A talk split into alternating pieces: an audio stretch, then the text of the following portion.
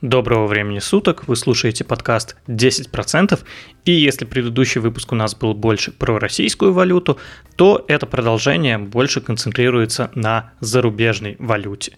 И приятного прослушивания. Надо ли запасаться валютой? И вот ты сейчас предлагаешь валюту переводить, то есть ее сохранить в любом случае, э, было бы неплохо. И так как сейчас курс, видимо, скорее всего, пойдет наверх, курс доллара, и мы от, ожидаем, что все-таки э, 1 доллар будет стоить 75 рублей, то, наверное, сейчас логично было бы купить валюту и хранить сбережения в валюте. Причем, как ты сказал, желательно в иностранном банке. Вот э, вопрос такой, надо ли запасаться валютой, и если запасаться, то какой? Вот как, как именно, что ты предлагаешь делать? А, наверное, вот мы опять же, тут мы возвращаемся к, к началу, да, э, и разговор о спросе на валюту, да, спросе и предложении. А, тут надо понимать, что всех, при всех ограничительных мерах, которые были введены, же надо было так постараться, чтобы искусственно, да, убить, да, убить абсолютный интерес э, к валюте. Но э, я бы как как, наверное, управляющий, я бы, наверное, не стал бы заходить сейчас полноценно. Объясню почему. То есть сейчас надо заходить лесенкой. А, все-таки торговый диапазон на, наверное, июль и август, он будет составлять 55-65. Я думаю, что, ну, наверное, вот такой диапазон на данный момент. Объясню почему. Потому что в конце июля, в конце июля будут очередные налоговые выплаты, то есть от наших экспортеров. Эти налоговые выплаты именно за э, за именно второе, э, за первое полугодие. Вот они достаточно масштабные, и поэтому это может э, поддержать рубль, а в условиях ограничителя такого, который есть, чему это опять поспособствовать, ну, допустим, уровень 57-59 вот я бы рассматривал как вариант второй покупки. То есть если вы сейчас совершаете ее, это хорошо, то есть вы зашли, подкупили. А, потому, кстати, на самом деле это хороший вопрос, потому что большинство считали, что ну вот, мы упустили возможность купить по 50. Что же теперь делать-то? На самом деле делать э, нужно это вот такого характера, то есть запасаться валютой, и лучше сразу же ее на зарубежный счет, потому что вариант с тем, что ваши активы здесь, в России, именно валютные, могут заморозить и вообще не отдать, это тоже очень большой момент. Есть такой. Есть риск того, что банки начнут доказывать то, что ваши валютные поступления, которые приходят на счет, да, вот наши русские банки, что эти поступления валютные, они могли быть связаны с какой-то определенным характером деятельности. То есть вам нужно будет еще для того, чтобы а, забрать свои деньги, вот, вот именно валюту, вам придется доказать о том, что эта валюта, она, э, как это, она чистая, то есть она не грязная, не, вот абсолютно чистые поступления. То есть как, как, как этот механизм будет прорабатываться и как они захотят это сделать, это пока еще очень большой вопрос. Но такой момент, он тоже существует.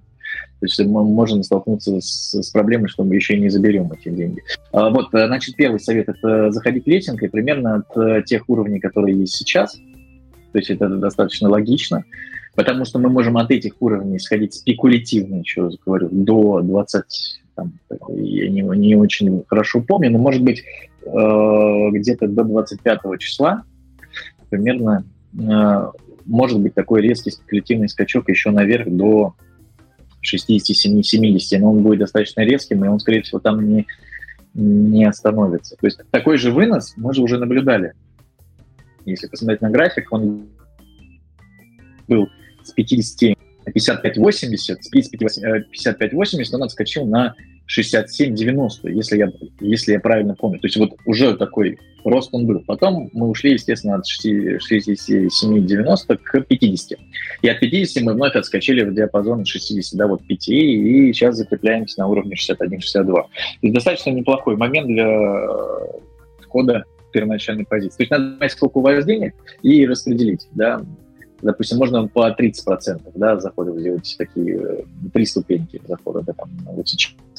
Э, на 6, да.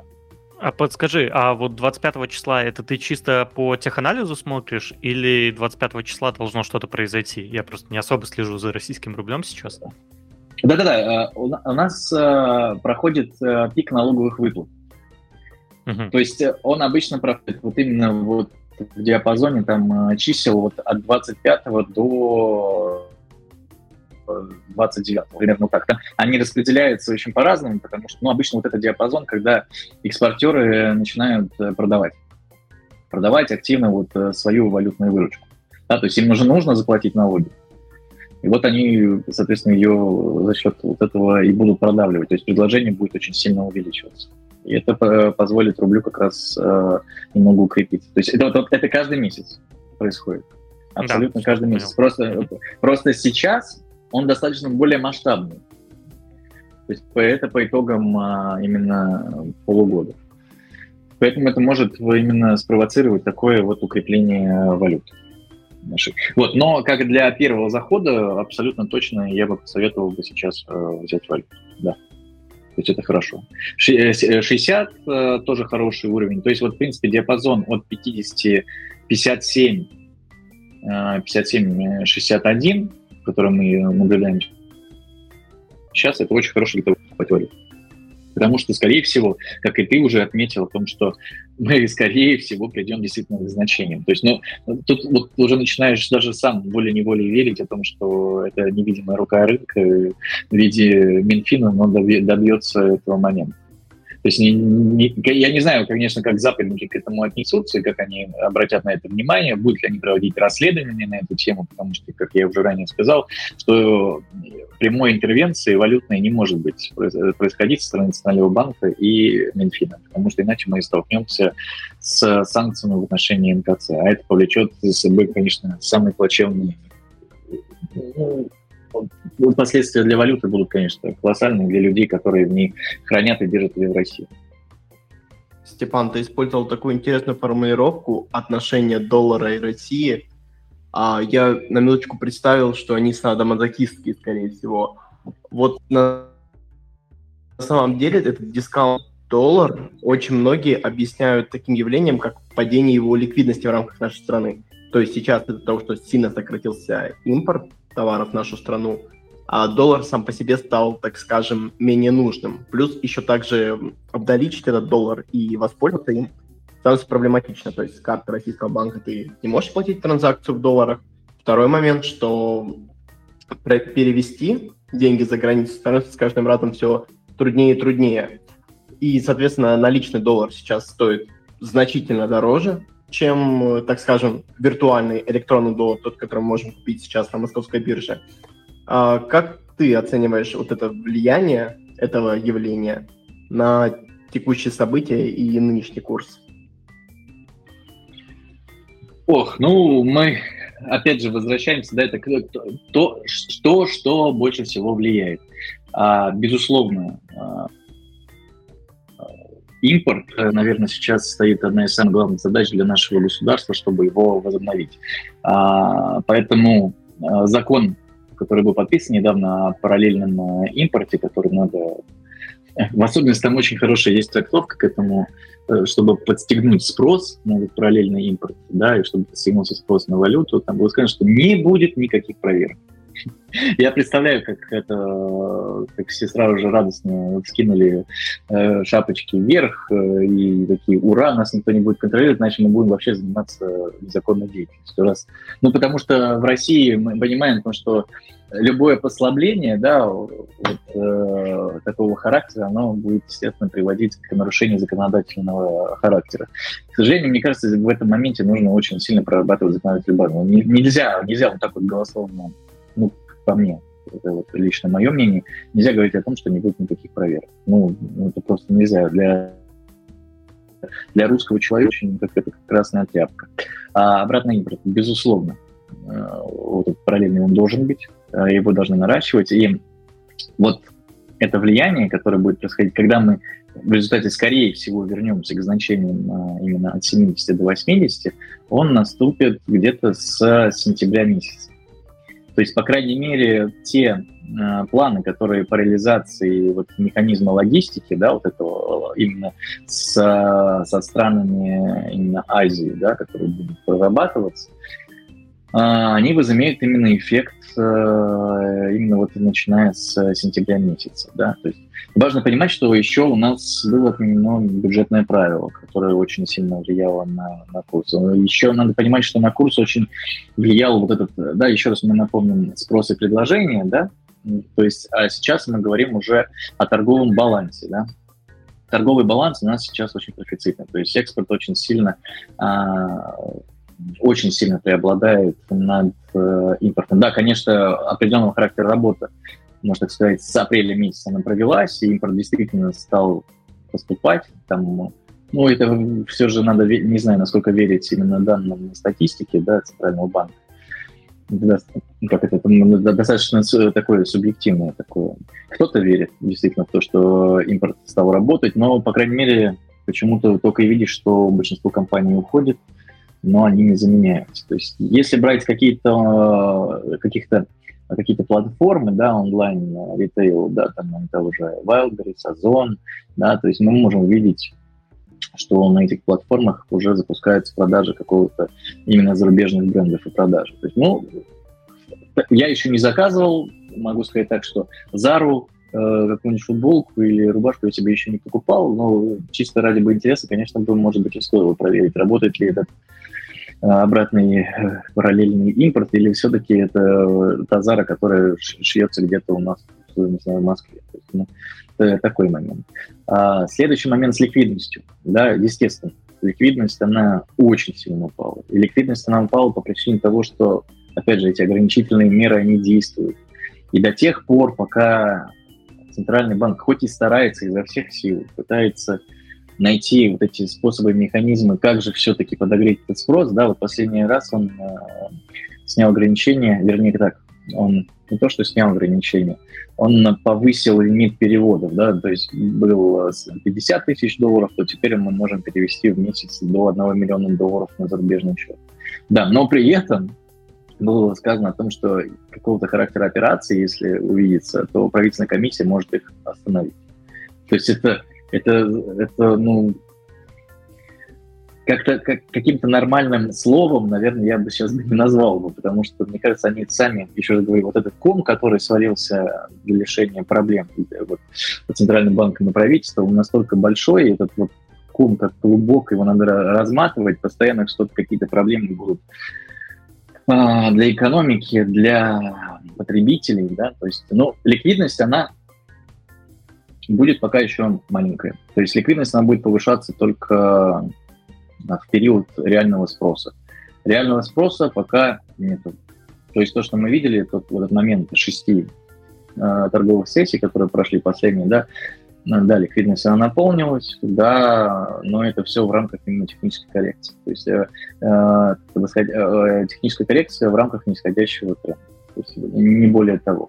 То есть работать и работать на ликвидности. Но если, еще раз, то есть мы говорим уже, э, опять же, мы предполагаем момент того, что это свободный рынок, то есть все хорошо, да, но мы почему-то опять забываем о том, что если они включат механизм девалютизации, да, то ну, там уже ни о какой ликвидности мы, конечно, говорить не будем. То есть это мы больше говорим о таких положительных вещах, что рыночная экономика, да, она жива, и что как сам фактор экономики, да, что вот сама экономика, она же живой организм, и она подстраивается под определенные характеры и обстоятельства, и она находит наилучшие решения.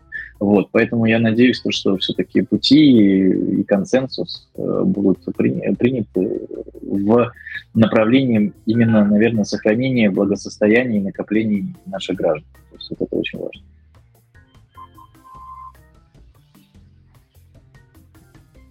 Угу. А, окей, а вот такой еще вопрос. А, мы в целом поговорили а, о валютах, да, но вот как ты считаешь, за какими валютами будущее? То есть мы говорили про азиатские страны, ну, думаешь, будущее за юанем? Я скажу так, что, безусловно, в какой-то момент, э, и, наверное, сейчас, я бы рассматривал бы юань, э, даже Вот мы обсуждали в этом выпуске пять э, валют, да, то есть которые резервные. При этом юань периодически очень хочет э, оказаться именно в этой, э, ну, в этой элите, да, среди вот этих избранных, чтобы, э, ну, чтобы быть тоже весомой и ощутимой валютой в мире. При этом надо отметить, что юань это будет достаточно сложно сделать, даже не потому, что э, с ней совершается меньше операций, чем э, с пятью другими валютами в мире. Да, тут важно понимать характер того, насколько контролируемая валюта юань. То есть мы должны брать, опять же, важный аспект э, именно того, того, как она управляется. Управляется она за счет политики. То есть, естественно, э, тот строй политический, который выстраивается в Китае, да, это э, коммунистический строй, это значит полный контроль э, юаня от э, Компартии. То есть это, это уже первый фактор минуса, почему бы, наверное, я бы не рассматривал эту валюту. Но при этом, что самое интересное тут, э, если ее сравнивать с, с такими валютами, там, как и рупий, да, индийский, там, и э, дирхам, да, то есть она выглядит наиболее предпочтительной. Если мы говорим, опять же, о глобальном перестроении мира и о том, что будет происходить в ближайшие десятилетия, я бы определенно бы точно бы сказал, что рассмотреть вот э, юань как одну из главных валют для инвестирования. Э, в ближайшее десятилетие очень-очень сильно увеличится товарооборот еще. И так он и так большой, в принципе, в России с юанем. Э, но очень сильно увеличится товарооборот не только у нас с ними, но и большинство стран будет с ними выстраивать отношения. А, поэтому, да, юань, наверное, это будет прям топ номер один. Я бы еще рассмотрел бы как одну из самых развивающих экономик это именно Саудовскую Аравию, это ОАЭ, да, то есть я бы, наверное, бы взял бы дирхам в портфель. Это, э, это можно представить как портфель э, экзотических э, валют да, то есть это именно экзотические валюты, которые не так сильно на слуху. Я бы не брал бы то есть, страны, как там валюты Азербайджана, то есть это немножко не те по масштабу страны, да, то есть они, конечно, спекулятивные очень, но при этом э, у них должны быть у, обязательно маркетмейкеры, которые будут поддерживать котировки, потому что ликвидность, о которой мы вот э, говорили, да, она обязательно должна быть. Иначе очень большой риск э, больших спредов цен да, в, в купле и продаже, а это может закончиться все арбитражом на рынке. Это не очень хорошо, это значит, что очень много будет инсайт сделок и спекуляций. То есть это показатель нестабильности валюты. Если берем мы юань, то юань достаточно интересен сейчас, на, если мы ставим на то, что доллар будет уходить э, к значениям 75,80, то юань, естественно, э, он последует в том же направлении. Я, кстати, напомню про юань, что юань намного больше, э, вернее, рубль по отношению к юаню, он обесценился намного больше, чем нежели рубль по отношению к э, именно доллару.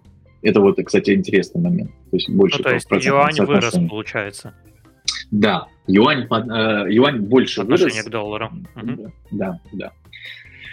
Вот. Э, поэтому, наверное, да, это будет, наверное, единственная валюта, которая такая на это. Но при этом, я еще раз, не забывайте про дирхам, да, и не забывать про рупий. Они, эти страны, которые будут намного чаще, чем мы думаем, использовать свои, вообще, в принципе, регионального такого характера валюты, да, мелкие такие валюты национальные, они будут выходить на передний план. Не забываем о том, что у нас есть все-таки еще БРИКС, да, то есть где очень активно пытаются создать единую валюту, да, к нам еще туда в БРИКС хотят присоединиться и Аргентина, то же самое, да, то есть ну, вообще шикарно. Там можно создать действительно очень интересную альтернативу, конечно, вот этим э, пяти, пяти валютам, которые есть, да, резервным.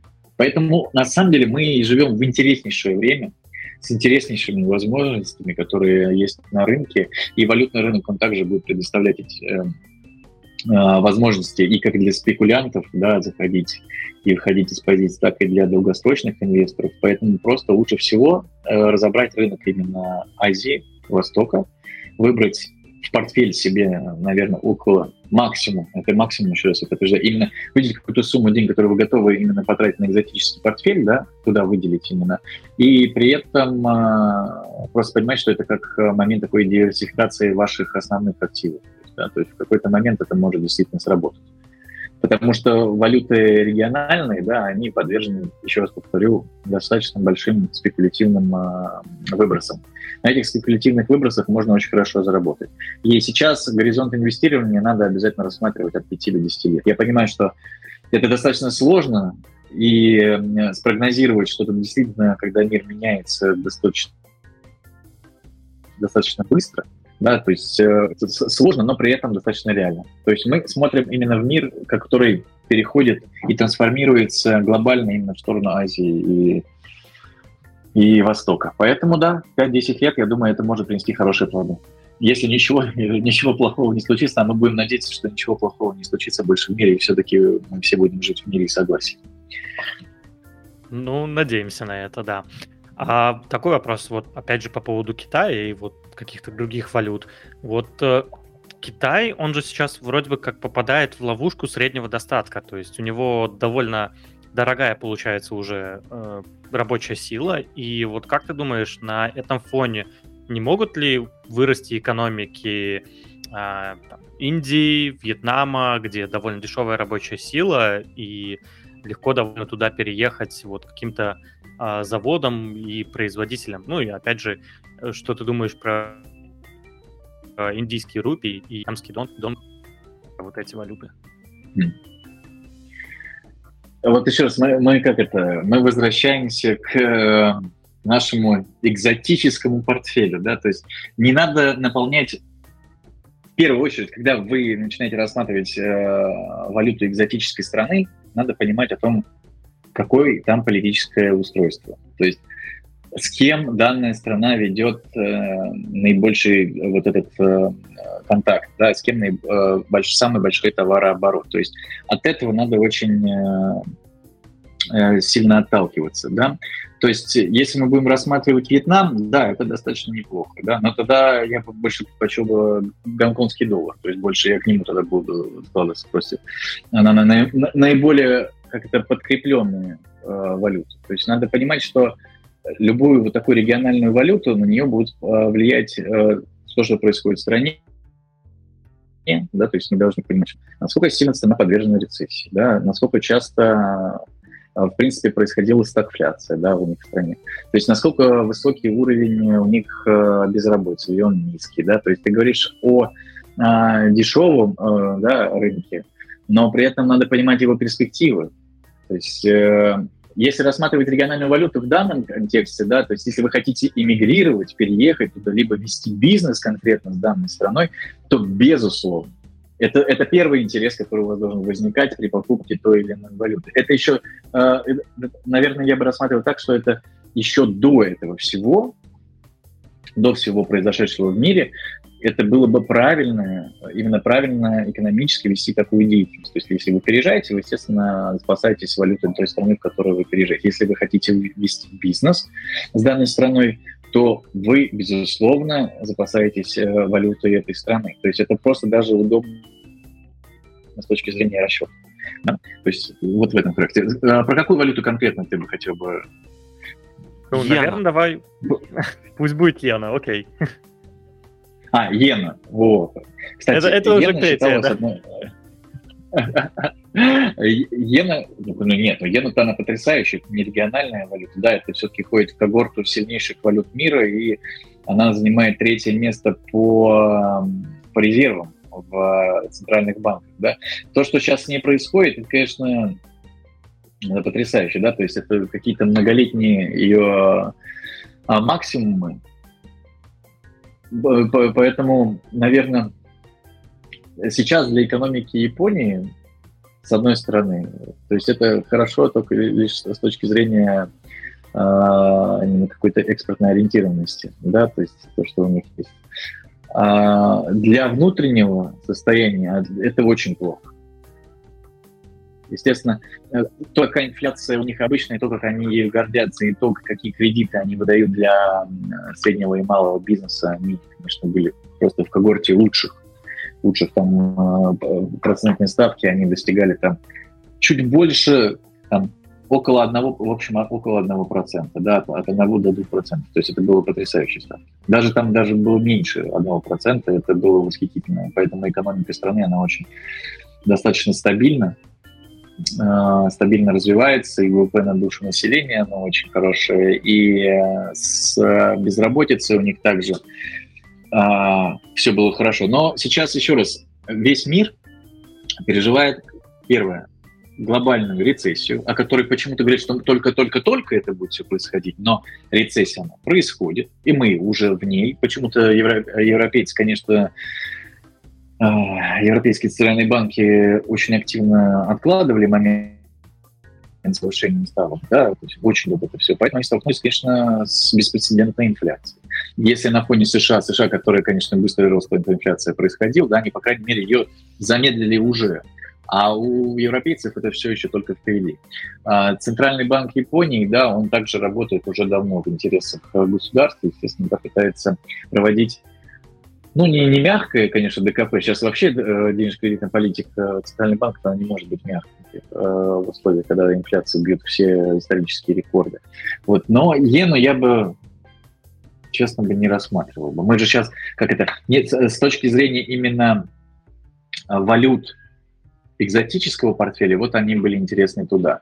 Если мы берем как направление Азии, что Япония будет э, как-то доминировать, там я тоже очень сильно сомневаюсь. Э, японцы очень зависимы, как, собственно, и Китай, кстати, от Соединенных Штатов Америки.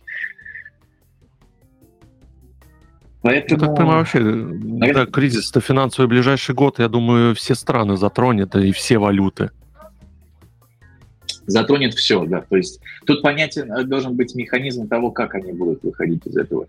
Тут важен процесс э, с перераспределением логистики, да, того, как это будет происходить. Надо, важно сейчас это, естественно, э, обрушить э, цены на энергоносители.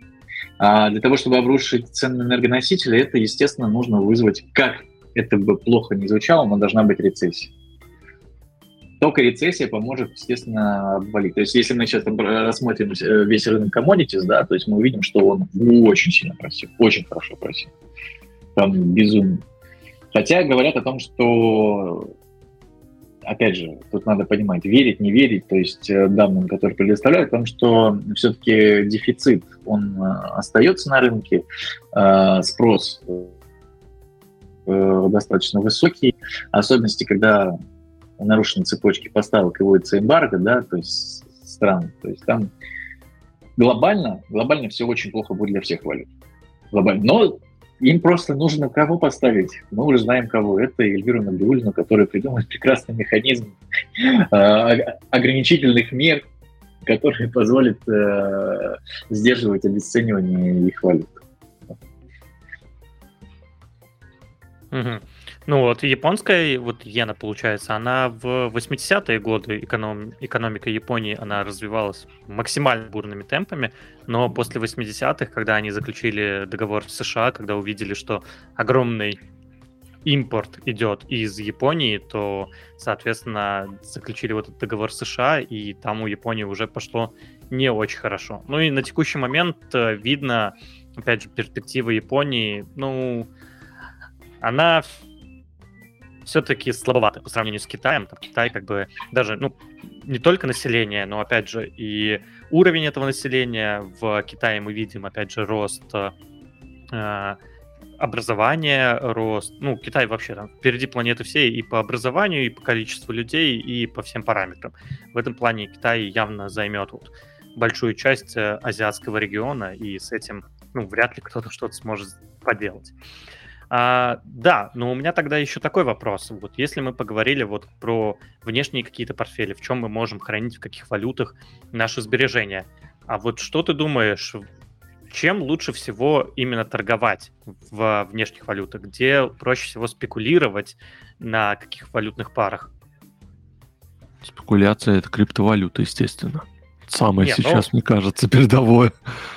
Ну, в целом, да, но криптовалюты, они не везде все-таки э, легализованы, и не везде так легко это можно сделать. Вот если мы говорим именно про валютные пары. Ох, э, а, вот, кстати, про криптовалютный рынок, да, он, конечно, учесть, что, что, что сейчас происходит э, в России по отношению к криптовалютному рынку. Например, да, сегодня заявили о том, что будет создана отдельная биржа, криптовалюта, криптовалютная биржа под эгидой московской биржи. То есть вот хотите торговать, ну, тогда и э, будет все это централизовано. То есть хватит вашей децентрализации, пора платить налоги, пора пора уже делиться с государством. Если вы такие разбирающие э, в криптовалюте, видите в ней а, будущее. Ну, это так, это такое маленькое изречение того, что мы, мы как бы и хотим, чтобы она была у нас, и в то же время не хотим. А, ну, в общем, мы еще сами, наверное, мне кажется, в России не очень поняли, насколько она применима, насколько она контролируема, потому что, естественно, в России ее бы хотелось бы контролировать, да, чтобы как можно меньше проходило и оседало на счетах именно черных денег, да, то есть ну, это такой момент. Ну, это, я думаю, это лучше даже с критовиком очень э, пообщаться.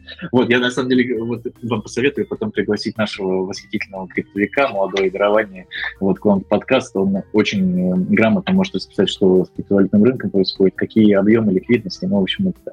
Вот, а если мы возвращаемся обратно э, к, к, к валютам, да, какими лучше всего спекулировать, и, например, какими я спекулирую. Я остаюсь приверженец и э, наиболее мне понятные механизмы и того, как он действует, это именно э, пары рубль-доллар и э, рубль-евро. Никакие другие валюты я не рассматриваю. Ну, хотя, хотя нет, юань. Юань еще стал достаточно интересен, стал э, более ликвиден, более, э, мы увидели спрос достаточно весомый, то есть по объемам. То есть когда есть объемы, это очень важно для показателя того, как валюта может двигаться. То есть э, если мы посмотрим соотношение рубля и юаня в историческом моменте, да, то есть он, в принципе, в тех значениях, которых он есть сейчас, он там очень долго стоял. То есть там, на 8 рублях, да, там 7-8 рублей, там на 105 рублей, да, то есть те значения, которые есть сейчас, они достаточно очень интересны именно с точки зрения спекуляции, если мы ожидаем того, что будет происходить. То же самое, вот э, если доллар пойдет к 75, то мы примерно увидим э, значение в юань выше 10. 10, 11 примерно рублей, 10, 11, 12, наверное, вот так он сходит. Но в этот раз он не будет а, настолько сильно зависим, потому что его к таргетированному курсу не собирались приводить. То есть он как свободен, так и свободен. А если брать э, вот э, волатильный еще, но я бы еще раз отвечу, э, отвечу на такой вопрос, что я бы посмотрел бы в портфель именно вот тот же самый индийский рупий, очень интересная валюта. И вообще, в принципе, и страна интересная, да, то есть и, и все аспекты, которые будут крутиться вокруг рупии, потому что Индия тоже решила о том, что а как же защитить нашу национальную валюту? Вот, вот сейчас же Россия показывает всем пример того, как нужно действовать с валютой, какие механизмы вводить, да. И вот Индия сейчас очень, они даже э, заявляли об этом, что мы активно следим за тем опытом, который сейчас есть в России по регулированию валюты, и мы, э, если что, будем всегда вооружены. То есть они э, будут, будут готовы не наступать на, как на, на грабли есть они будут уже вооружены и подготовлены к что если вдруг э, санкции в отношении Индии будут развиваться, потому что Соединенные Штаты уже пригрозили Индии о том, что определенного характера санкции могут вестись против данной страны, если Индия продолжит в таких же объемах э, закупать российское сырье. Ну, тут очень много нюансов. Наверное, вот э, эти э, моменты. Ну, может быть, австралийский доллар я бы э, рассмотрел бы достаточно интересный момент. Э, британский фунт вы сейчас очень подвержены, например, э, вот спекуляции. Я уверен, что кто-то этим действительно воспользовался, знатоки валютного рынка очень ждали новость о том, что а, Борис Джонсон уйдет в отставку, и великолепно отреагировала валюта, то есть э, британский фунт он на этой новости очень сильно подрос. То есть ну, можно интерпретировать так, что большинство очень ждали, чтобы, чтобы он ушел. То есть, то есть а сейчас валюта... Ушел. А, а ну как? Он, он сказал, что я остаюсь до октября. То есть, если я правильно понял, то, как это все... Он уходит в отставку, но при этом будет исполнять обязанности премьер-министра, но до октября, пока не будут выборы как раз э, в консервативную партию. То есть, ну вот, вот, кстати, для спекуляций очень интересно будет валюта именно британский фунт, потому что он будет подвержен именно в последнее время каким-то новостным таким ситуативные новостные, ну, да. ситуативные новостному фону. Да, игры. Да. Ну да, плюс они еще в центре внимания, соответственно, ситуации на Украине, и э, здесь постоянно Борис Джонсон мелькает и тут, и сям, и что-то там скажет, и здесь, и поэтому, да, он в центре внимания, постоянная валюта будет э, тоже в центре внимания по крайней мере, какое-то время. Плюс с Ирландией, я так понимаю, у них там сейчас тоже интересненько намечается референдум. Ну, в общем, да. Да, это, я думаю, сейчас вот именно Британия, она будет так... Э, ох, ох, горячо там будет и интересно. Понятно, что нам очень... Э, нам всегда очень приятно следить за теми странами, где что-то э, происходит, э, и говорить о том, что вот, видите, видите, вот, вот там-то, там-то плохо, нехорошо, а у нас как хорошо. Вот, конечно, для нас особо ничего не поменяется для, для российской валюты, для российской действительности, потому что Запад есть Запад, и политика так была принята уже слишком давно, и вектор этой политики, он давно известен по отношению к нам. Но, как сегодня было сказано, Борис Джонсон э, не любит нас, а мы не любим его. Поэтому Поэтому можем последить, что будет там. Поэтому для спекулянтов очень хорошая возможность, действительно. Наверное, я бы ее действительно рассмотрел. И даже воспользуюсь тем вот этим положением того, что мы ее обсудили, и завтра активно попробую совершить трейд. Угу. Ну, отлично. Рад, что у тебя появились какие-то идеи. Я думаю, на этой позитивной ноте можно, наверное, и заканчивать потихоньку. Всем спасибо за прослушивание. Степа, спасибо. Ты прям сегодня просто побил все наши рекорды. И такую историю рубля рассказал. Там вообще все порассказывал нам. Было очень интересно тебя слушать. Ребята, спасибо, спасибо. Да, до скорых встреч. Пока-пока. Пока-пока. Всем пока. Всем пока-пока-пока.